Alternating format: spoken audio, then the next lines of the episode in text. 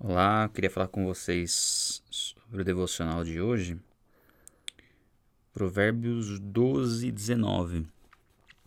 É, muitas vezes a gente precisa só de um versículo né, para ter, um, ter uma reflexão importante. Né? Diz assim: Os lábios que dizem a verdade permanecem para sempre, mas a língua mentirosa dura apenas um instante. E nós temos até um vídeo no canal nós falamos sobre como descobrir a verdade, eu lembro que é, pensando na ordem que esse tema se encaixaria para que a gente pudesse conhecer as coisas de Deus, né? Falar sobre a verdade.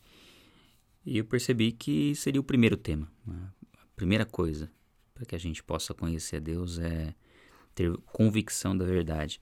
Mas nem sempre é fácil nós falarmos sobre a verdade como algo absoluto, né? Por essa razão, eu entendo que nós podemos começar estudando a Bíblia por um, outros assuntos, mas um dos assuntos avançados e que vai nos ajudar muito no evangelismo é entender essa questão da verdade, é entender a verdade como absoluta, como única, e entender que Jesus é a verdade. E aqui é interessante porque ele fala que aquele que diz a verdade, né, os lábios que dizem a verdade, ou seja, quem diz a verdade, permanece para sempre e inabalável, ou seja, nada se pode contra a verdade.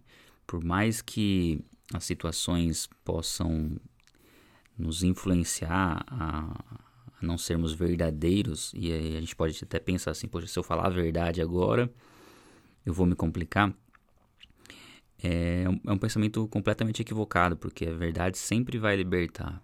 Por mais que a situação em si possa parecer difícil demais, é, nunca vai ser a melhor opção mentir.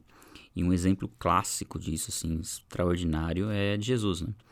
Quando está sendo é, interrogado, né? Quando ele já tinha sido preso e o sumo sacerdote pergunta para ele, né? Faz algumas perguntas, ele fica calado, mas depois o, o, o sumo sacerdote diz assim: é, Tu és o filho de Deus, o filho do Deus vivo? E ele diz que sim, sou, eu sou.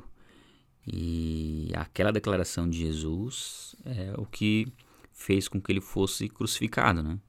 É o que fez com que eles não dissessem até que não precisava mais falar nada, que ele já tinha blasfemado.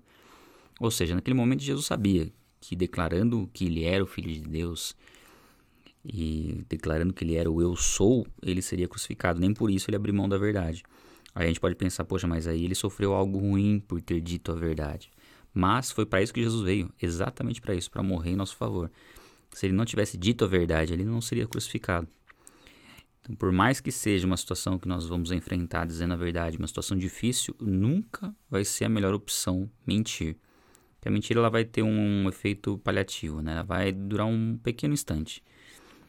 A gente tem até aquele ditado, né, que a mentira tem perna curta, mas a Bíblia diz isso, né? A Bíblia diz que nada que está em oculto deixará de ser revelado, então não adianta a gente querer sustentar a mentira porque ela vai ser revelada. Deus não permite que os seus sejam enganados. Então, um, alguém que comete adultério, alguém que faz algo escondido, mais cedo ou mais tarde isso vai ser trazido à tona, né? vai ser revelado. E muito mais íntegro nós confessarmos o nosso pecado, nós revelarmos a mentira que há em nós e nos purificarmos disso e, e, e, de que, e dessa forma podemos servir a Deus livremente do que ficar ocultando algo que vai ser revelado em breve e só vai trazer destruição nas nossas vidas. Então isso nos mostra a importância de dizer a verdade em todos os momentos, em todas as circunstâncias e, é claro, né? que você tem formas de se falar. Ser verdadeiro é importante com as pessoas, mas uma vez que você tem uma crítica a fazer, existem meios né, de você ser delicado, né, ser é, amoroso em dizer a verdade, mas jamais abra mão da verdade.